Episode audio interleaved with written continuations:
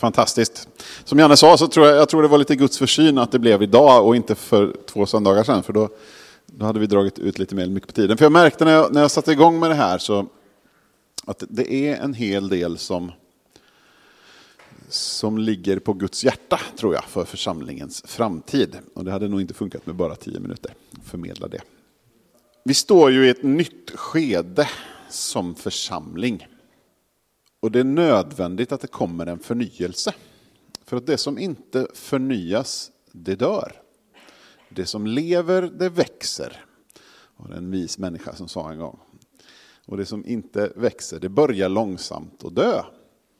Så är det med oss människor också. Vet ni. Vi, vi är små barn och vi växer och sådär. Och så någonstans så i slutet på 20-åren någonstans så börjar vi lite långsamt att dö. Eller hur? Sen är det liksom en långsam sådär, nedförsbacke. Jag, jag har ju passerat 40 så jag känner liksom av det där nu att kroppen är liksom lite död på morgonen när man vaknar. Det är lite stelt, det är lite sådär. Ah, så. Man får liksom ta till tron för att fortsätta att kliva upp och vara glad och leva i Herren och sådär, vandra i anden. Ja, jag, jag väntar med spänning för att se hur det blir sen. Men det som stagnerar det dör. Så om vi som församling börjar stagnera så börjar vi att dö. Och så har det varit genom kyrkohistorien att Gud har alltid brutit nya fåror. Guds ande eh, liksom dör aldrig. Guds andes verk dör aldrig. Riket går framåt. Men där människor inte tillåter anden att komma in och vara levande och verksam, där börjar strukturen, själva organisationen, själva liksom det mänskliga utanpåverket, det dör. Och så bryter Guds ande ny mark. Så har det varit genom hela kyrkohistorien, att Guds, Gud gör nya saker. Men vi står också i ett nytt skede i historien. Det är väldigt mycket som händer i världen och det händer allt snabbare. Har du märkt det? Att det liksom intensifieras lite grann. Och det finns mycket oro runt omkring. Det är mycket oro kring krig och kring eh, lidande och hur det ska gå. Hur, liksom, hur går det med, med de konflikthärdar vi ser runt om i världen? Det finns mycket oro, det finns mycket fruktan runt om i, i samhället om man lyssnar på liksom, vad är det människor pratar om vid fikabordet. Och det finns också många röster nu som talar om tidens slut. Läser man kristen media eller liksom följer med i sociala medier kring, kring eh, vad folk skriver om nu och tänker om nu och pratar om nu, så talas det mycket om att Jesus kommer snart. Men det har alltid varit så att kyrkan har talat om att Jesus kommer snart. Och det ska vi göra, för det har, det har Gud sagt till oss att vi ska leva våra liv i ljuset av att han kommer snart. Men det finns någonting av en profetisk ande i den här tiden som, som liksom manar kyrkan till att vakna upp lite extra. Det finns någonting av att Gud vill, vill väcka liv och vill liksom ta ett nytt tag. För det är lite så med livet i, i Kristi kropp och livet i, i församlingarna, så går det lite grann i cykler. Det kommer liksom en våg och vågen når sitt maximum och sen så ebbar det liksom ut lite grann och det, det kommer ett, ett, ett efterflöde, en eftersköljande. Sen är det stiltje ett tag och sen så kommer det och börjar bygga upp en ny våg. Känner ni igen det? Känner ni igen mönstret? Väckelsevågorna har gått fram över landet och sådär. Och nu är det på väg upp en ny våg. För nu har det varit stiltje ett tag. Kyrkan har varit ganska marginaliserad. Guds församling har inte kunnat ta plats särskilt mycket. Och nu är det på väg en våg. Gud gör någonting nytt. Och den vågen är vi kallade nu att, att följa med. Har ni sett ett... Är det någon som har vindsurfat eller vågsurfat någon gång? Är det någon som har vågsurfat? Ah, coolt. Jag har inte gjort det, jag skulle vilja lära mig. Det låter jättehäftigt. Men jag har sett lite filmer på hur man gör. Och då är det sådär, när, liksom, när vågen kommer så, så, är det så att surfarna liksom väljer ut, den här vågen ska jag med. Då sätter de igång och paddlar som bara den strax innan vågen kommer. För att om man inte gör det så har man inte tillräcklig fart för att komma upp och börja följa med vågen in mot land. Och lite grann där är vi just nu, att vi ser vågen på horisonten och nu är det dags att börja paddla. Så att vi kan ställa oss upp och surfa med den där vågen hela vägen in i hamn. Så vi går tillsammans med Gud, han har en plan. Och som, vår, som församling så är det vår uppgift att gå i lydnad för det Gud säger. Vi behöver ha örat mot marken. Det profetiska blir allt mer viktigt i tider som denna. Så de ibland oss som har fått ett stort mått av den profetiska gåvan kommer att bli nyckelspelare i det här skedet. Därför att vi behöver ha spejare ute som lyssnar. Vad är det Gud säger? Vad är det anden säger? Flera ställen i både evangelierna och framförallt i Uppenbarelseboken så säger Jesus Hör du som har öron. När han lämnade sin uppenbarelse till Johannes så sa han Hör vad anden säger till församlingarna. Och det är profeternas uppgift att göra det. Att lyssna, vad är det Gud säger, vart är det vi är på väg någonstans. Jag ska tala utifrån tre områden som Gud eh, gav till mig faktiskt när jag förberedde det här för, för eh, två söndagar sedan. Det första är lärjungaskap. Det andra det är en öppen gemenskap. Och det tredje det är staden där frihet bor. Och lärjungaskap, där ska vi börja med att gå till Matteus 28 och 19, missionsbefallningen. Vad är det egentligen för uppdrag vi har sagt? Och varför är lärjungaskap viktigt i förhållande till uppdraget? Gå därför ut och gör alla folk till lärjungar. Eller egentligen, om man skulle ordagrant översätta grundtexten och följa ordalydelsen, så, så står det var därför gåendes ut görandes lärjungar. Var gåendes ut görandes lärjungar. Så vi ska gå till alla folk och där ska vi göra någonting och vi ska göra lärjungar där. Vi ska döpa i Faderns och Sonens och den helige Andes namn och vi ska göra en sak till. Och lär dem att hålla alla de bud jag har gett er och jag är med er alla dagar till tidens slut. Vi ska göra lärjungar och vi ska lära dem att hålla alla de bud som Herren har gett.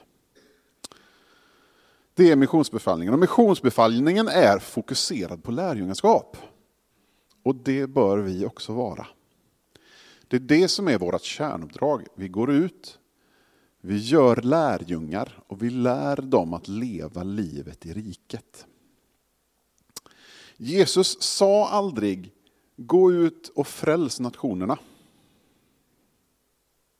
Det är underförstått att människor behöver bekänna Herren som sin Herre och frälsare för att kunna vara lärjungar.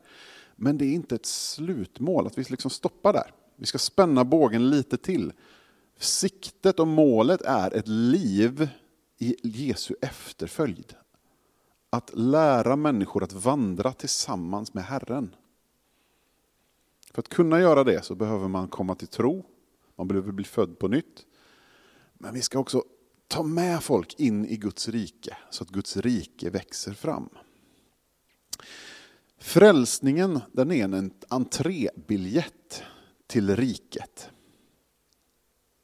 Ibland har vi haft lite, Anders han sa det, ja, men jag brukar liksom säga det så här ibland, att vi i vår tradition så har vi haft lite grann det här att vi räknar skalper. Kan ni höra Anders säga det? Vi brukar räkna skalper. Hur många, hur många blev frälsta på det och det mötet? Så. Eh, och det är ju fantastiskt när en människa kommer till tro och sätter sin tro till Herren. Men det är inte det som är, liksom, om vi slutar där och hugger av där, då förminskar vi evangeliet. För att evangeliet handlar egentligen om det som händer efter omvändelseögonblicket. Efter det ögonblick när Guds ande flyttar in och det nya livet börjar och en människa föds på nytt så att den kan se Guds rike, då börjar en vandring som varar i evigheten sen. Då börjar en gemenskap mellan människa och Gud, där förlåten är borttagen, där synd och skuld är utplånad, där livet flödar direkt från Gud och in i människan. Och det är det livet som evangeliet handlar om. Gå ut överallt i världen och förkunna evangeliet för hela skapelsen. Markus 16 och 15. Gå ut i hela världen och förkunna evangeliet för hela skapelsen. Och vi kopplar ihop det med vad Jesus säger i Matteus 24 och 14. Vilket evangelium är det som ska förkunnas för hela världen? Jo, evangeliet om riket ska förkunnas i hela världen till ett vittnesbörd för alla folk och sen ska slutet komma.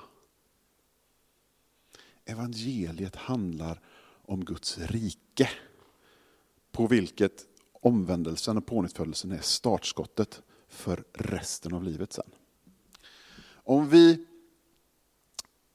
om vi eh, inte förmår när vi vittnar för människor att förmedla visionen om vad livet tillsammans med Gud är i evigheten.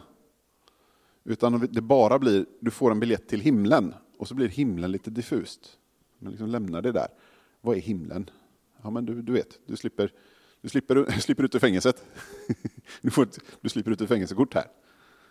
Då blir det väldigt lite, det blir det väldigt ytligt. Men om vi kan måla upp bilden av himmelriket som handlar om en konung och ett folk. Om den kärlek Gud har till sitt folk. Om Lammets bröllopsmåltid i himmelriket där vi står brud och han är brudgum. Om den härlighet som ska uppenbaras och bli vår. Om vi kan få tag på det och förmedla det hoppet om riket, vandringen tillsammans med Gud, då blir det kraft. Då blir det, bara, då blir det inte bara du slipper ut ur fängelset, alltså du får din skuld utplånad. Det är ju fantastiskt att man får det, men du får ju någonting mer. Det är nåd utöver nåd. Vandringen med Gud är inte bara du får nåd, punkt. Utan det du får nåd och sen får du nåd utöver nåd, för du får leva med Herren i, i evighet sen. Gäller vårt hopp bara det här livet så är vi de mest ömkansvärda bland människor, skriver Paulus. Alltså om vårt hopp bara hade gällt här och nu, det här jordelivet, då hade vi varit ömkansvärda. Men vårt hopp gäller ju evigheten och vandringen tillsammans med Gud. Nu har vi tittat på vad det sista är Jesus säger i Matteus, det sista han säger i Markus. Vi ska gå till det sista Jesus säger i Lukas, Lukas 24 och 47. Lukas 24 och 47 säger syndernas förlåtelse genom omvändelse ska förkunnas i Jesu namn för alla folk. Inte syndernas förlåtelse, punkt utan syndernas förlåtelse genom omvändelse. Det händer någonting i det ögonblick Gud flyttar in i en människas hjärta. Då sker en omvändelse som innebär det här. Någon som har gjort militärtjänst så vet det, helt om. Så. Det är omvändelse. Helt om marsch. Jag var på väg åt fel håll, jag gör en helomvändning, går åt andra hållet. Det är omvändelsen. Blir det ingen omvändelse så finns det heller ingen tro, då är det bara utanpåverk. Alltså, ser det inte ut som en kristen, talar som en kristen, vandrar som en kristen och älskar som en kristen, ja då är det förmodligen inte en kristen människa. Det händer någonting när Gud kliver in och tar sin boning.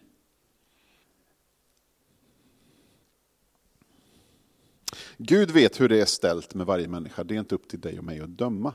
Men vi ska inte följa dåliga exempel. Och vi ska inte lägga kraft heller på falska bekännelser.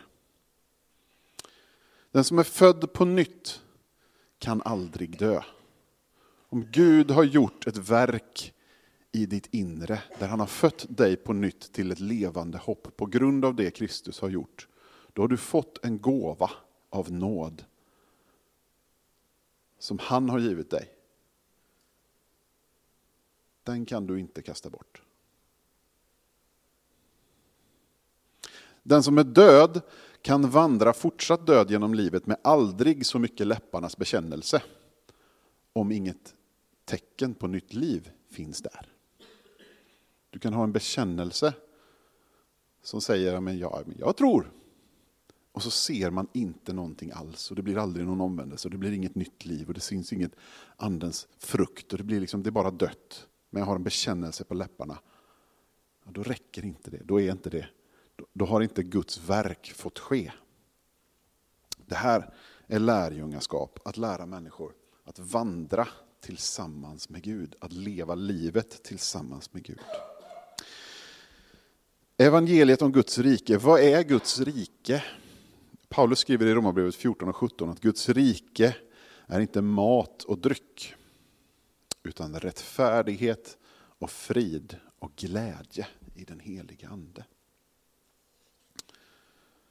Och i Johannes 13 säger Jesus till lärjungarna, han sammanfattar alltihopa här, att ett nytt bud ger jag er, att ni ska älska varandra. Så som jag har älskat er ska också ni älska varandra. Alla ska förstå att ni är mina lärjungar om ni visar varandra kärlek. Det är kännetecknet för sant lärjungaskap. Om du går och funderar någonstans på liksom, vad är det här med lärjungaskap egentligen? Vad handlar det om? Hur ska man, ska man vara en lärjunge? Jo, det är att lära sig att älska så som Mästaren gör. Så som han har älskat oss ska vi älska varandra. Den kärlek som han utgav till, till oss som människor, den ska vi ha gentemot varandra här. Och människor ska se det.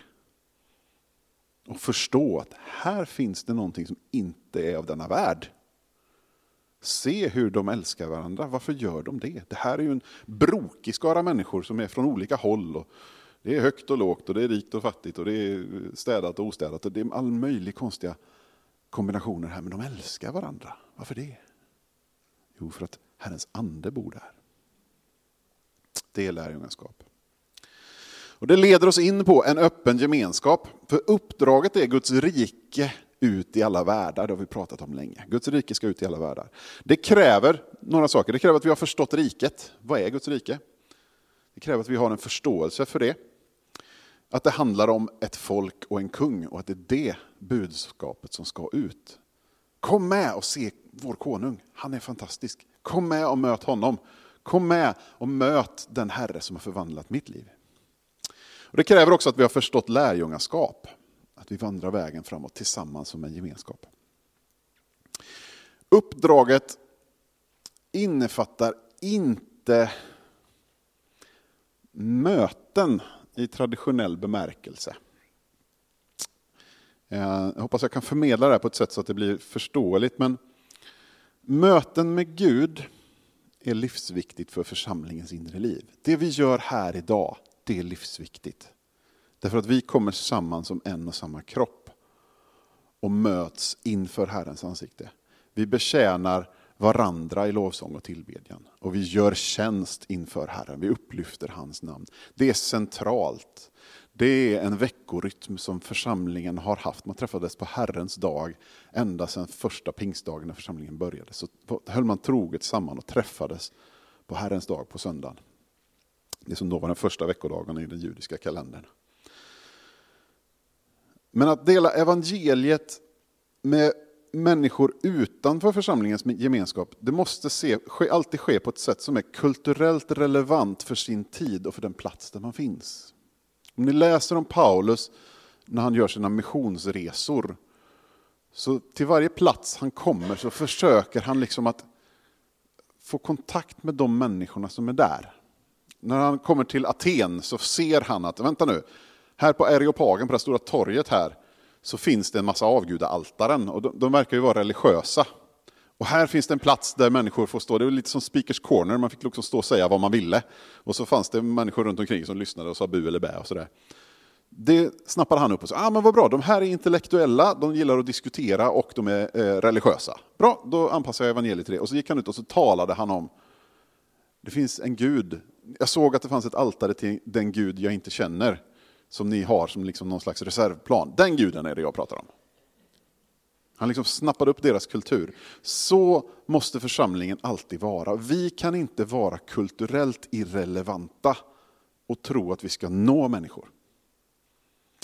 Evangeliet är alltid relevant, men vårt sätt att förmedla det, vårt sätt att hitta människor, vårt sätt att connecta och knyta an till människor måste ständigt vara aktuellt för den tid och den plats där vi lever. Uddevallabor 2024 attraheras inte av härliga möten. där kanans tungomål talas. Vi gör det, för vi förstår vad som händer och vi tycker det är fantastiskt att mötas och sjunga lovsång och sådär. Men människorna som runt omkring, det blir liksom bara. Va? Vad är det här? Hä? Utan, vad vill folk i den här staden? Jo, jag tror att folk i den här staden vill göra skillnad. Jag tror att de vill bidra till en bättre stad. Jag har aldrig fått så mycket gensvar från människor runt omkring som i början på Ukraina-kriget. Jag tog ett litet, litet, litet, litet, litet initiativ utifrån att vi hade ett gäng ukrainare som kom och jobbade hos oss på jobbet. Eh, och så fick jag kontakt med en tjej nere i Göteborg. Hon är från Ukraina, gift med en svensk man. Eh, hon samlade in lite eh, saker, förnödenheter som skulle skickas ner. Jag gjorde ett upprop på Facebook och det exploderade. Jag åkte Uddevalla runt med bil och plockade upp saker. Hon skrev till mig, ja men du vi behöver, eh, det är föräldralösa barn här som ska ut från ett barnhem. Vi behöver barn, babystolar till bilar. Okej, okay, ja men jag provar. Skrev hon på Facebook. Du, det, behövs, det finns eh, 20 föräldralösa bebisar här att ta hand om. Folk bara, ah, jag vill hjälpa till. Jag hade hela, jag hade hela pallar fulla, alltså Europapall, så höga, två stycken fulla med babyskydd på en dag. Därför att folk vill göra skillnad, folk vill liksom vara med och göra någonting bättre. Och där har vi ett fantastiskt fönster att säga, kom med och möt honom som gör allting nytt. Kom med i arbetet vi gör för att hjälpa människor som har det svårt. Änkan och den faderlöse, den utsl- främlingen, den utslagne. Kom med och gör det verket. När Samuel och Kristina gjorde en happening här, ett event här, och, och, tog hit folk, så, så var det en, vi fick en kommentar som liksom, wow, att man kan vara med och göra så här, göra skillnad på det här sättet. Var en av de besökarna som kom och sa. Det är fantastiskt att se det här arbetet som gör. Det är attraktivt, därför att Guds rike bryter fram. Det, Guds rike bryr sig om människor. Och det är attraktivt, det är relevant i den här tiden. Människor vill ha gemenskap, omsorg, hopp och framtidstro. Och de vill också se att vi älskar varandra och de är välkomna in i en sån kärleksfull gemenskap. Därför det finns så mycket ensamhet. Det finns så mycket hopplöshet. Det finns så mycket psykisk sjukdom eller psykisk ohälsa som kommer sig av för höga krav, för lite kärlek. För lite frid, för mycket press. Orealistiska världsbilder. Att dra med människor in i en kärleksfull gemenskap som säger det är okej, okay, kom och landa. Var med, vi går tillsammans. Jag säger inte att det är fel att anordna väckelsemöten eller stå på torget och sjunga andliga sånger. Det är jättebra att göra det. Vad jag säger däremot, det är att det är alldeles fel och ineffektivt om vi bara gör det därför att det fungerade 1994. Är ni med på skillnaden? Det är bra och det är okej okay och det är bra att göra det. Och känner du dig manad så gör det för allt i världen. Om Gud manar pocka på ditt hjärta, gå ut och ställ dig och sjung pärleporten. Gör det. Men gör det inte enbart för att det funkade förr. Gör det för att Gud säger det idag. Då blir det rätt sak. Då blir det rätt sak. Guds rike manifesteras bland människor på tre sätt huvudsakligen. Det manifesteras i övernaturlig kärlek. Den kärlek som vi inte överhuvudtaget själva förmår att flöda. Den får flöda från Gud genom dig och mig till människor vi möter. En övernaturlig kärlek. Det är ett sätt att manifestera Guds rike. Det behöver vi Guds hjälp med. Jag förmår inte. Fråga min fru. Men Gud förmår genom mig. Du kan gripas av en övernaturlig kärlek för någon som du egentligen inte naturligt sett skulle liksom bry dig om. Det är Gud som verkar. Guds rike manifesteras också i övernaturlig kraft. Under och tecken ska åtfölja förkunnelse av Guds ord. Vi ska leva i en förväntan att Gud utrustar med övernaturlig kraft för att vi ska kunna utföra hans verk idag. Det sker över världen på många, många sätt, även i västvärlden. Under och tecken sker när folk går ut och förkunnar evangeliet, berättar om riket. Kom med, träffa min konung, han har kraft. Och så händer under och tecken, människor blir befriade, upprättade, helade. Under och tecken sker. Och Guds rike manifesteras bland människor i övernaturlig frid. Människor ska se dig när du står i stormen och inte vacklar. När allting skakar runt omkring och du inte själv blir skakad så ska de undra vad det är som håller dig stilla. Nu får du en, en läxa av mig. Om du har tillgång till Spotify, de flesta har det. Har ni inte det så får ni leta upp någon som har. Det finns säkert någon, eh, någon broder eller syster i församlingen som har det. Och så letar ni upp Stormens överman. Sök på Stormens överman och lyssna på den, det är en lovsång. Den är fantastiskt bra. Det handlar om just det här. När det stormar runt omkring dig så är han där. Han som är stormens överman. Han som tar åt stormen, tig, var still, och det blev stilla. Han talar in i ditt och mitt hjärta också. Det här är det som är attraktivt. När Jesus blir upphöjd så ska han dra alla människor till sig. Det är en generell princip för allt arbete i Guds rike, att vi gör Jesus stor och oss själva små. Då dras folket till honom. En öppen gemenskap handlar om att ha Jesus och hans ord och hans bud i centrum och låta människor dras till honom. Det här berör sen frågor om medlemskap och ledarskap och församlingsbygge som vi inte har tid att gå in på just nu. Men vi kan säga en bild att vi bygger inte ett staket som skiljer oss från dem och säger vi innanför staketet är med, de utanför staketet är inte med. Istället så bygger vi ett torg med en staty av Jesus i centrum. Och sen får människor dras till honom och komma så nära som de vill. Men vi står vid statyn. Vi står vid Jesus och ropar. Kom och se, kom och var med. Den tredje punkten jag ska ta upp det är staden där frihet bor. Jag fick en profetisk bild i somras. En del av er kanske har hört den, andra inte. Men jag vill läsa den för dig här och nu. Eh, och eh, jag ber dig att du blundar en liten stund och så följer du med, för det här är en målande bild. Så skapa en bild på insidan. För det jag såg, det var att jag såg Jesus stå och måla en tavla. Jag förstod att det var han. Jag såg över axeln på honom så att jag såg liksom, inte hans ansikte, men jag såg motivet han målade. På tavlan finns det en stad. Det är en biblisk stad. En stad som liknar de som beskrivs i Gamla Testamentet. Inte en modern stad så som vi ser dem idag, utan en stad så som Jesus såg den när han vandrade på jorden.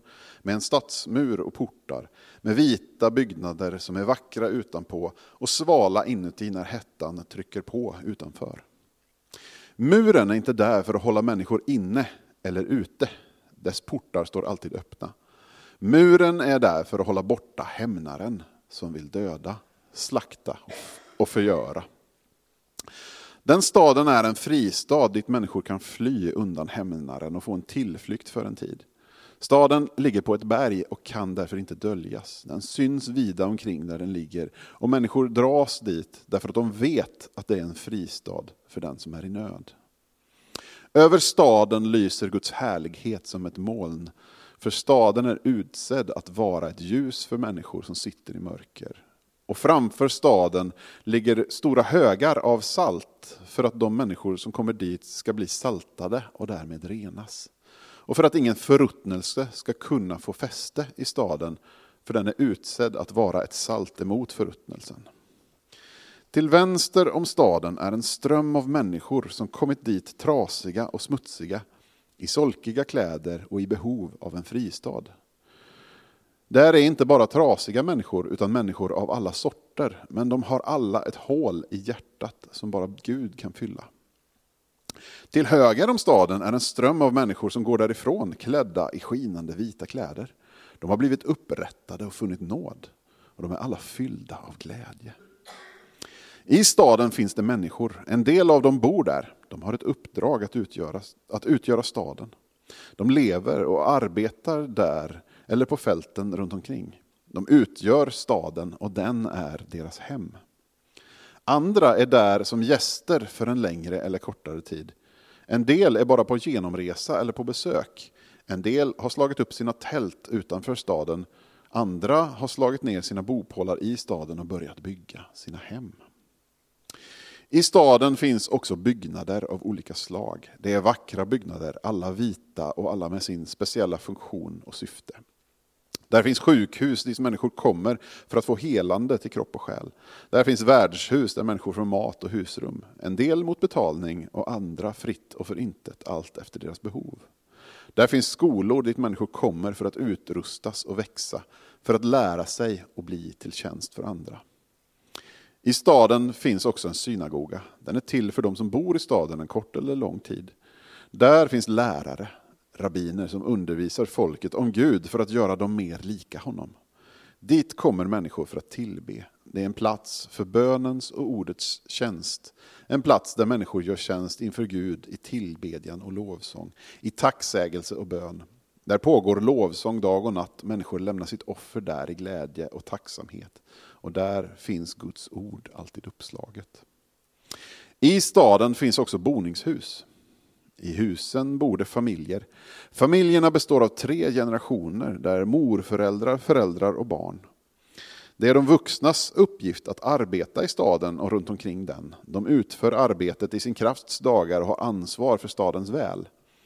Det är de gamlas uppgift att värna om barnen, att föra över till dem allt det goda de lärt sig över ett långt liv, att föra vidare till nästa generation och göra det möjligt för de vuxna att utföra sitt verk som de är kallade till. Och det är barnens uppgift att växa och vara glada. Att sprida sin glädje och leva i den kärlek som råder i staden. Att springa runt och leka och vara just barn. Staden är en rik stad. Den mår väl och är till välsignelse för folket runt omkring. Många köpmän finns i staden och många som arbetar på olika sätt. Staden kan ge hjälp till många därför att den är en rik stad.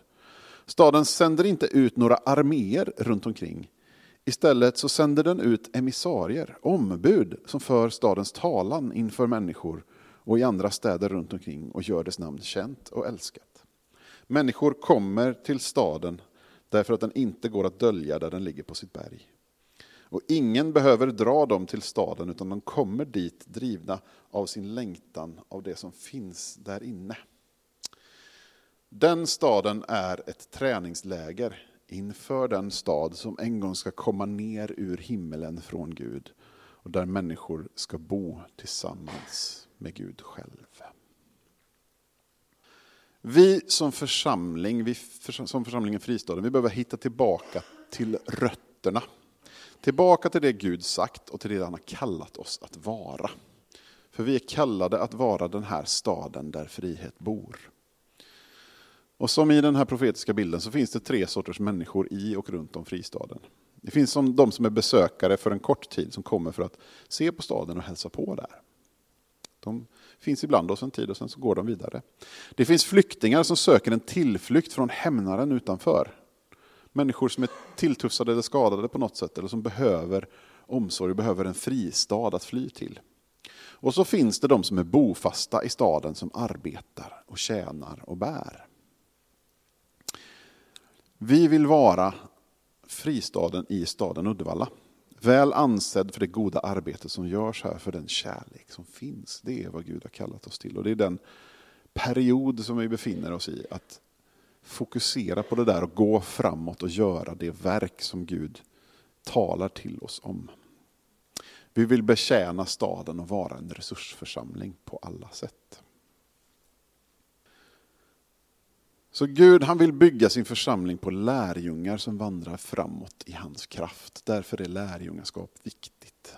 Att vi är måna om att följa de bud han har gett, att leva i den kärlek som han har utgivit. Det är han som kommer att utöka skaran av bofasta i staden allt eftersom arbetet blir större.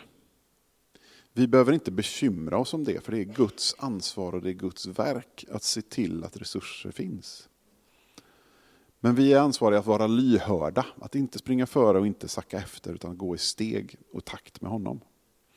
Vårt uppdrag är att göra riket synligt på alla sätt vi kan och för alla som har ögon att se med. Alla har inte ögon att se med, men tillräckligt många har det. Och de kommer att se Guds verk, Guds gärningar och Guds kärlek. Och vi går en fantastisk framtid till mötes därför att Gud är med oss. Amen.